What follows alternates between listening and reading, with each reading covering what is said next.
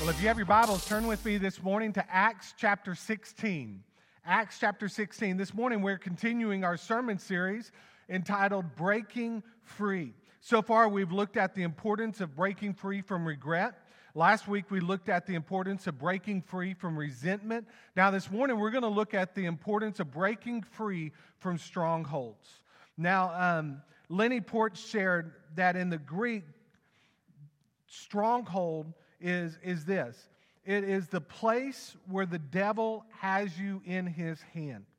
It is something that has captured or captivated the mind. It holds its prisoner in a false sense of security.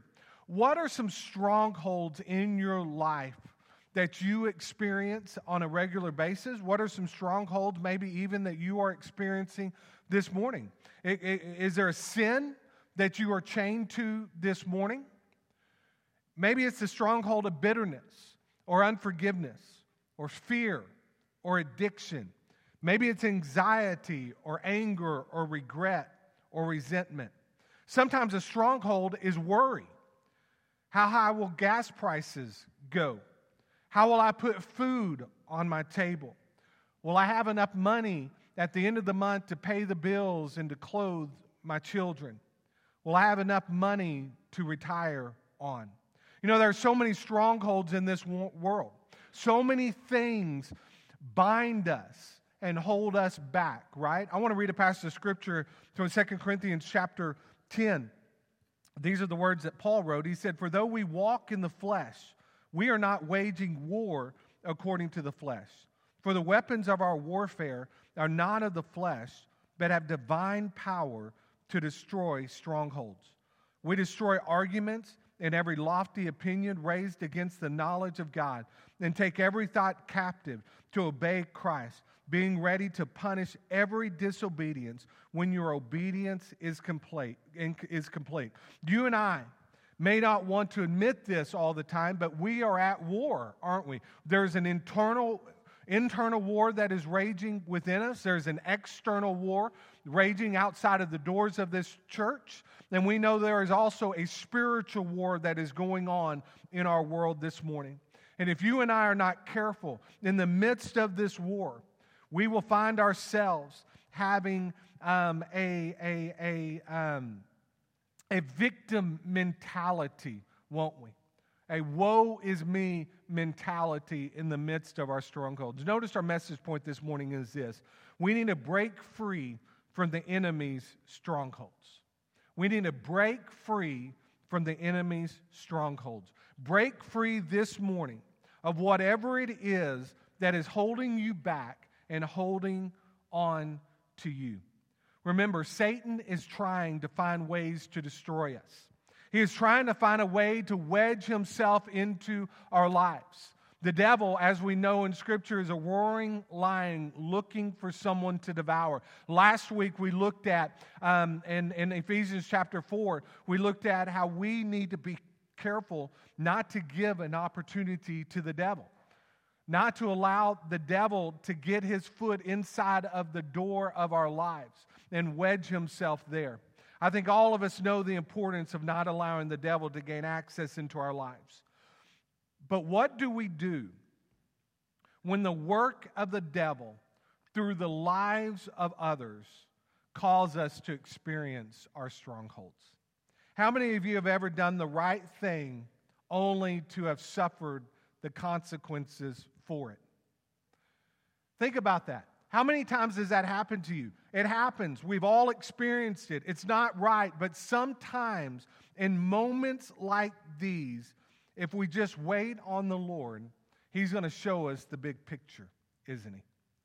So, again, if you have your Bibles, turn with me this morning to Acts chapter 16. Within this chapter, we find Paul and Silas. Paul's on his second missionary journey, and he finds himself in the city of Philippi. And we're told in this passage of scripture that, that one day Paul and Silas were heading to the, the house of prayer. They were going there to, to pray, obviously, going there to study the word, going there to pray the, proclaim the good news of salvation. And then we come to verse 16, and we read that they are met by a slave girl who had a spirit of divination and brought her owners much gain by fortune telling. What these owners had is they had themselves a sideshow act, didn't they? This sideshow act that they had, they used her to profit off of her. She was a demon possessed lady who was crazy, is what she was.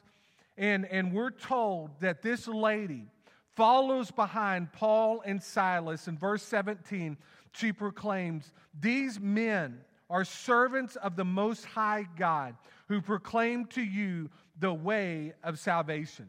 This demon possessed girl proclaimed the absolute truth, didn't she?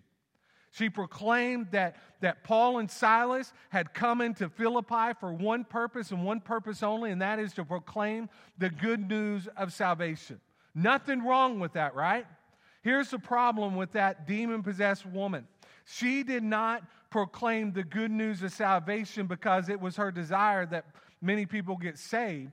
She proclaimed the good news of salvation because it was her hope that Paul and Silas would be penalized and punished for what they were doing. Well, we're, we're, we're told next in verse 18 that Paul became a little bit annoyed with this young lady. We read, greatly annoyed, turned and, and said to the Spirit, I command you in the name of Jesus Christ to come out of her. And it came out that very hour.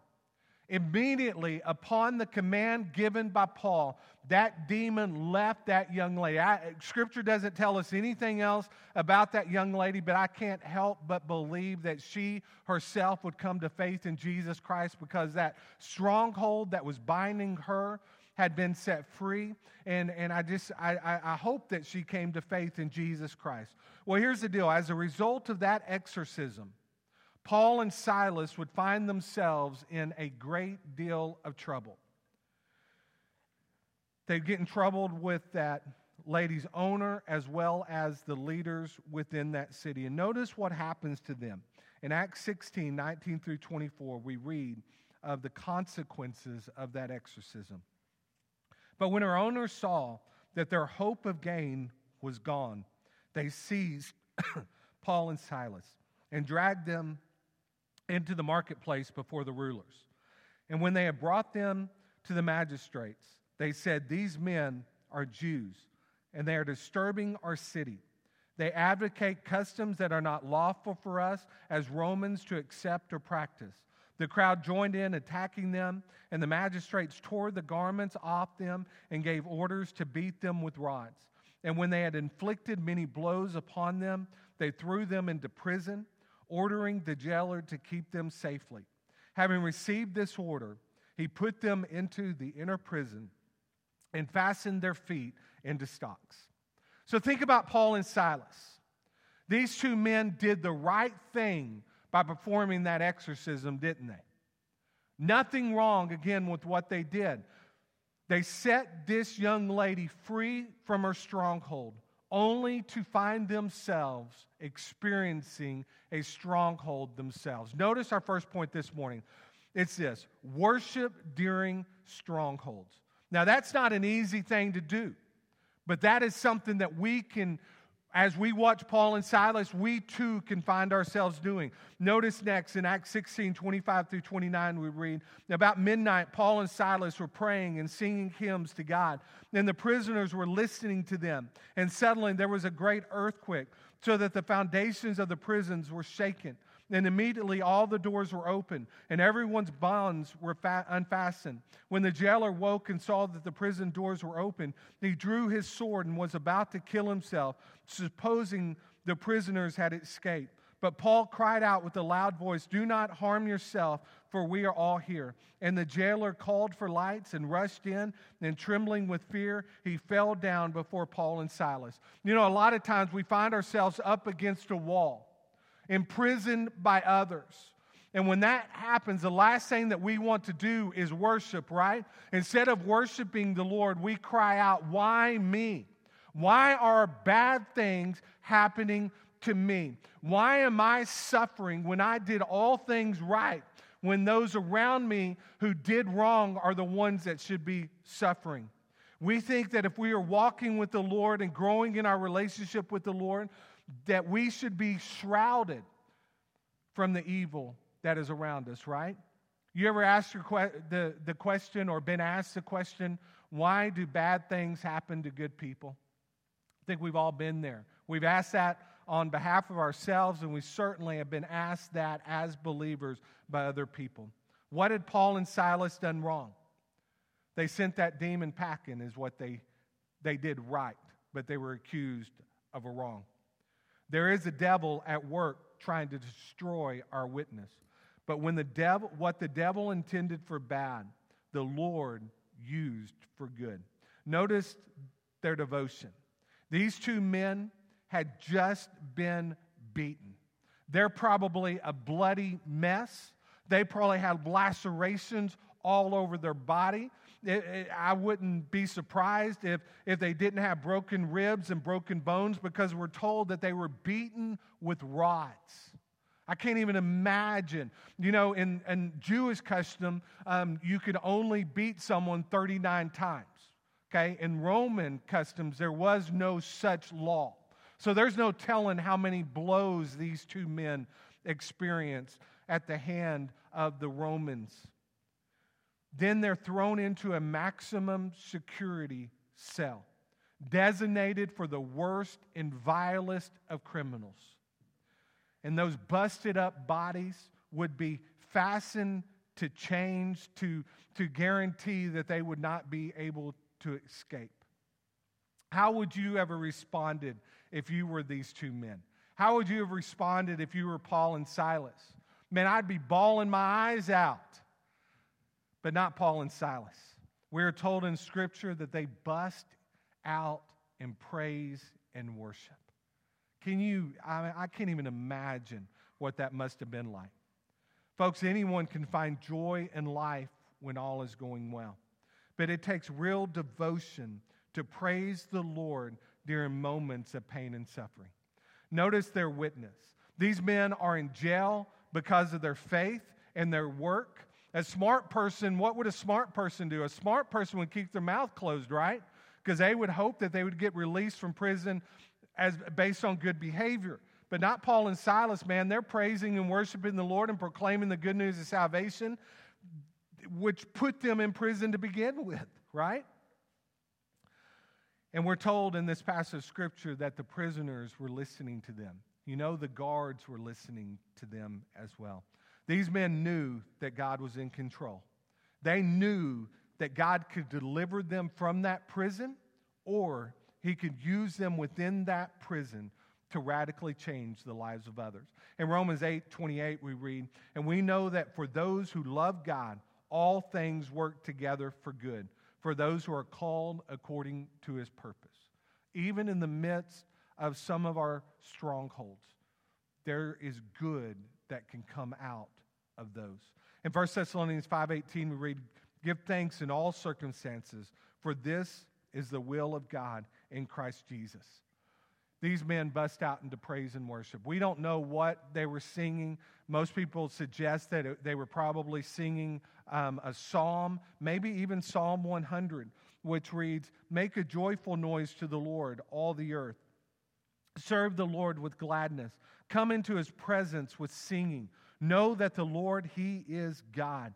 It is he who made us, and we are his. We are his people and the sheep of his pasture. Enter his gates with thanksgiving and his courts with praise. Give thanks to him. Bless his name, for the Lord is good. His steadfast love endures forever, and his faithfulness to all generations when you find yourself bound by the strongholds of this world, don't have a pity party. Let's bust out in praise and worship to the Lord. Next, we see their discernment. In verse 26, we're told that suddenly there was a great earthquake, so that the foundations of the prisons were shaken. And immediately all the doors were open, and everyone's bonds were unfastened. If you were Paul and Silas and those chains all of a sudden fell off and you saw that door wide open, what would you have done? Man, I probably, it, it, I'm sure that my body would have been broken and hurting, but I would have tried to get up, muster up all of my strength and get out of that prison just as fast as I could. But that's not what Paul and Silas do. And we're told that all the other prisoners remained in that prison as well. That Roman soldier wakes up, he pulls his sword, and he's about to fall on that sword. You know why he was about to kill himself? He's about to kill himself because under Roman law, if, if, if, if prisoners escape, that guard is held responsible. So he probably would have been beaten himself, and then he probably would have been executed as a result of those guards, or, or as a result of those prisoners busting out on his watch. What, what, what we see with Paul and Silas is we see Paul and Silas yell out to that guard, Hey, we're all here. And the next thing that happens is we see the awakening of a sinner. In verses 27 through 29, we read When the jailer woke and saw that the prison doors were open, he drew his sword and was about to kill himself, supposing that the prisoners had escaped. But Paul and Silas cried out with a loud voice, Do not harm yourself, for we are all here. And the jailer called for lights and rushed in, trembling with fear, fell down before Paul and Silas. Again, when that jailer woke up, he immediately thought the worst. Please know this that anyone can find joy in life when all is going well, but it takes real devotion to praise the Lord during moments of pain and suffering. Notice our second point this morning it is this salvation during strongholds. In verses 30 and 32, we read, Then he brought them out and said, Sirs, what must I do to be saved? And they said, Believe in the Lord Jesus, and you will be saved you and your household. And they spoke the word of the Lord to him and to all who were in his house.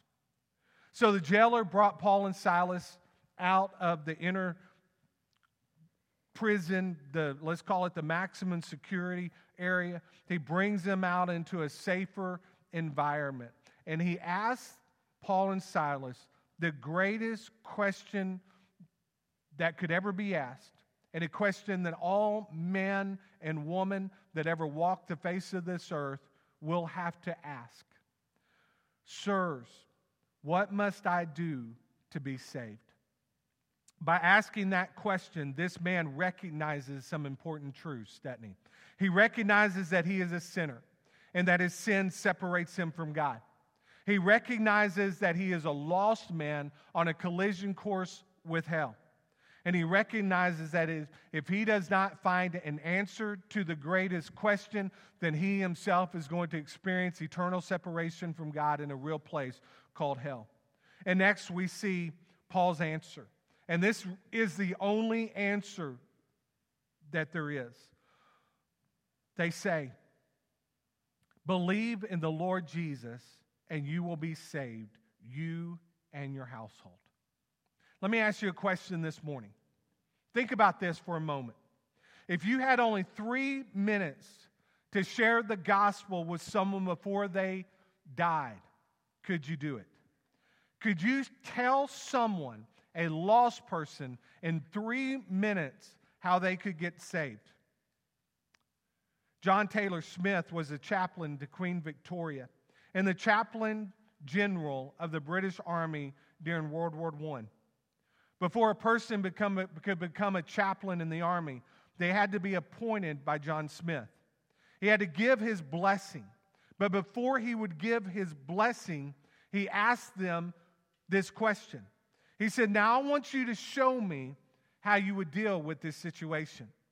Suppose that I am a soldier and I have been critically wounded on the battlefield.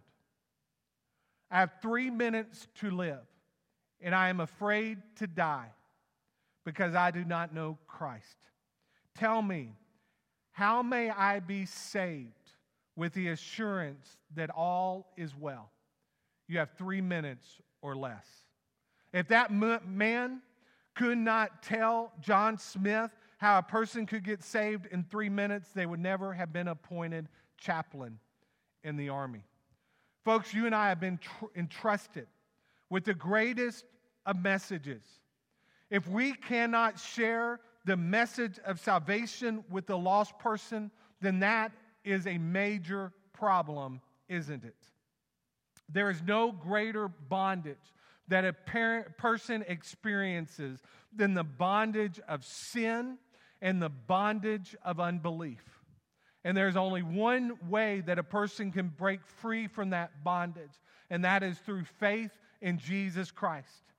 If you can't tell people how they can get saved, then there is a possibility that you yourself are not saved. I know those are harsh words this morning, but think about it. To tell someone how they can get saved is for you to tell them how you yourself got saved, right? How did you become a Christ follower? You repented of your sins, didn't you? You believed in the Lord Jesus Christ. You believed that He is and was who He said He was. And you confessed with your mouth that Jesus Christ is Lord. If you know that you did that, then you can tell someone else how they too can become a Christ follower. You can do it in three minutes or less, can't you? I want to share with you how you can break free from the stronghold of sin. That is all we have to do is share with someone how they can do that. Notice that Paul and Silas did not stop with just sharing the gospel with this jailer. They took it to his family as well. In verse 32, we read, And they spoke the word of the Lord to him and to all who were in his house. Please know that the gospel does not stop with one victory. We are ta- to take the gospel to all people, aren't we? Following the gospel being presented and the jailer and his family becoming saved, we witness ministry occurring during strongholds. In verses 33 through 34, we read, And he took them the same hour of the night and washed their wounds, and he was baptized at once, he and all his family. Then he brought them up into his house and set food before them, and he rejoiced along with his entire household that he had believed in God. Think about this scene. Immediately after this man and his household are saved, we see the evidence of the Holy Spirit in their lives. They immediately start serving, don't they? The first act of service is ministry of healing. They immediately tend to the wounds of Paul and Silas. They probably carefully wiped the blood that was all over their body. They probably wrapped the wounds to the very best of their ability. Let me ask you this In what ways do you serve? In what ways, post your salvation, do you serve the Lord? All of us have been called to serve, right? All of us have been called and set apart to serve the Lord. Notice what we read in Ephesians 2 8 through 10. For by grace you have been saved through faith. And this is not your own doing, it is a gift of God, not a result of works, so that no one may boast. For we are his workmanship, created in Christ Jesus for good works, which God prepared beforehand that we should walk in them. You and I are saved by grace. Make no mistake about that. But you and I also are saved to do good works. In 2 Corinthians 5 17 through 20, we read, Therefore, if anyone is in Christ, he is a new creation. The old has passed away. Behold, the new has come. All this is from God, who through Christ reconciled us to himself and gave us the ministry of reconciliation. That is, in Christ, God was reconciling the world to himself, not counting their trespasses against them, and entrusting to us the message of reconciliation. Therefore, we are ambassadors for Christ, God making his appeal through us. We implore you on behalf of Christ, be reconciled to God. When we were saved, we became a new person, didn't we? The old person died. The old person passed away, and the new person rose to life. This new person has a new mission, a mission to do good works. We are called in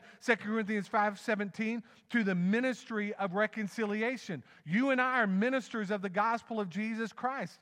Matthew 28 tells us to go into all the world That wasn't designated to the 12 disciples. That was a, a, a, commissioning for all of us in this room. We are all ministers of the gospel. Not only are we ministers of the gospels, we are also ambassadors of Christ who are on a goodwill mission set apart to proclaim the good news of salvation all across this world.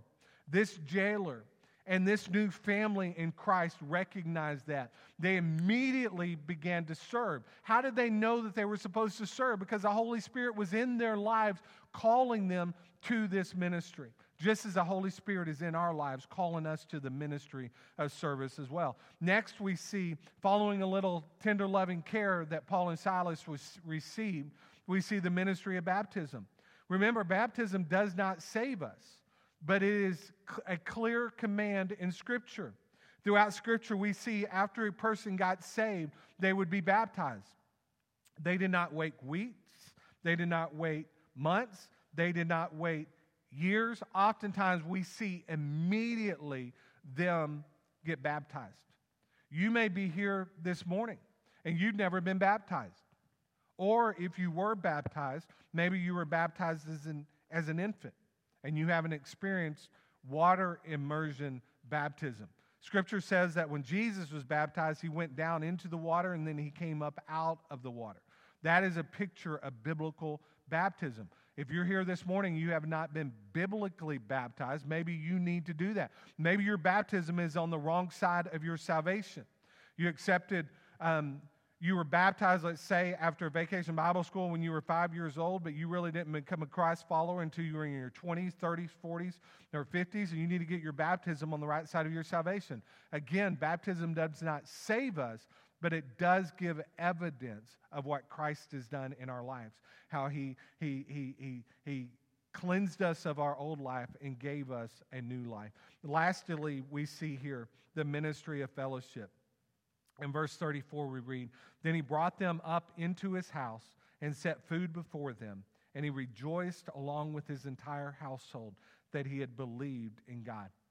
This family celebrated and they broke bread together. What a glorious picture that would have been. Please know that even in the midst of our strongholds, we can still be used of God to minister to the needs of those of others. If Paul and Silas would have had a pity party in that cell, then who knows what would have happened that day? Who knows if that jailer in his household would have come to faith in the Lord Jesus Christ? Who knows if the ministry of these two men would have carried on beyond Philippi? Don't let strongholds keep you from serving the Lord. In verse in Luke chapter 4, 18, we read, The Spirit of the Lord is upon me because he has anointed me to proclaim good news to the poor. He has set me, he has sent me to proclaim liberty to the captives and recovering of sight to the blind, to set at liberty those who are oppressed. Jesus came to set free those who were bound to their strongholds. He can set you free this morning if there is a stronghold you find yourselves chained to today. Let us, as believers, find time to worship during our strongholds. Let us proclaim the good news of salvation during our strongholds. And let us minister to others during our strongholds. Let me challenge us again that when those moments come, when we find ourselves in strongholds, let's break free from the enemy's stronghold. You may be here this morning and, and, and there is a stronghold you find yourself bound to. It may be the stronghold of addiction, it may be the stronghold of worry or anxiety or fear or resentment or, or, or um, many different strongholds. If you find yourself this morning bound to one of those during this time of invitation, let me just invite you to spend some time in prayer asking God to help you be broken free of those things. You may be here this morning and you're like, hey, my salvation is on the wrong, or my baptism is on the wrong side of my salvation, and I want to follow the Lord in believer's baptism. Love to share with you more about how you can do that. And we can fill that baptismal um, pull up and have it ready to go even for next Sunday if you would want to do that. Let's stand together, and if there's a decision you need to make, you come. I'm going to lead us in a time of prayer. Father God, thank you for this morning. Thank you for our time in your word, Father. Lord, we know that all of us, Father, find ourselves chained to different things. We find ourselves chained to a particular sin habit. We find ourselves chained to fear and worry, anxiety, resentment. We find ourselves chained, Lord Jesus, to so many different things. Help us, Father, to break free of those things. Help us to find our freedom in you. Lord, there is no greater bondage that a parent a person experiences than being bound to unbelief to be being bound to their sin because they have yet to come to faith in you. I pray this morning if there is someone here today that has yet to receive you as Lord and Savior, that today will be the day of their salvation. I pray this morning, Lord Jesus, if there is someone that needs to get their baptism on the right side of their salvation, that today will be the day that they. Lord, move now during this time of invitation. For in Jesus' name we.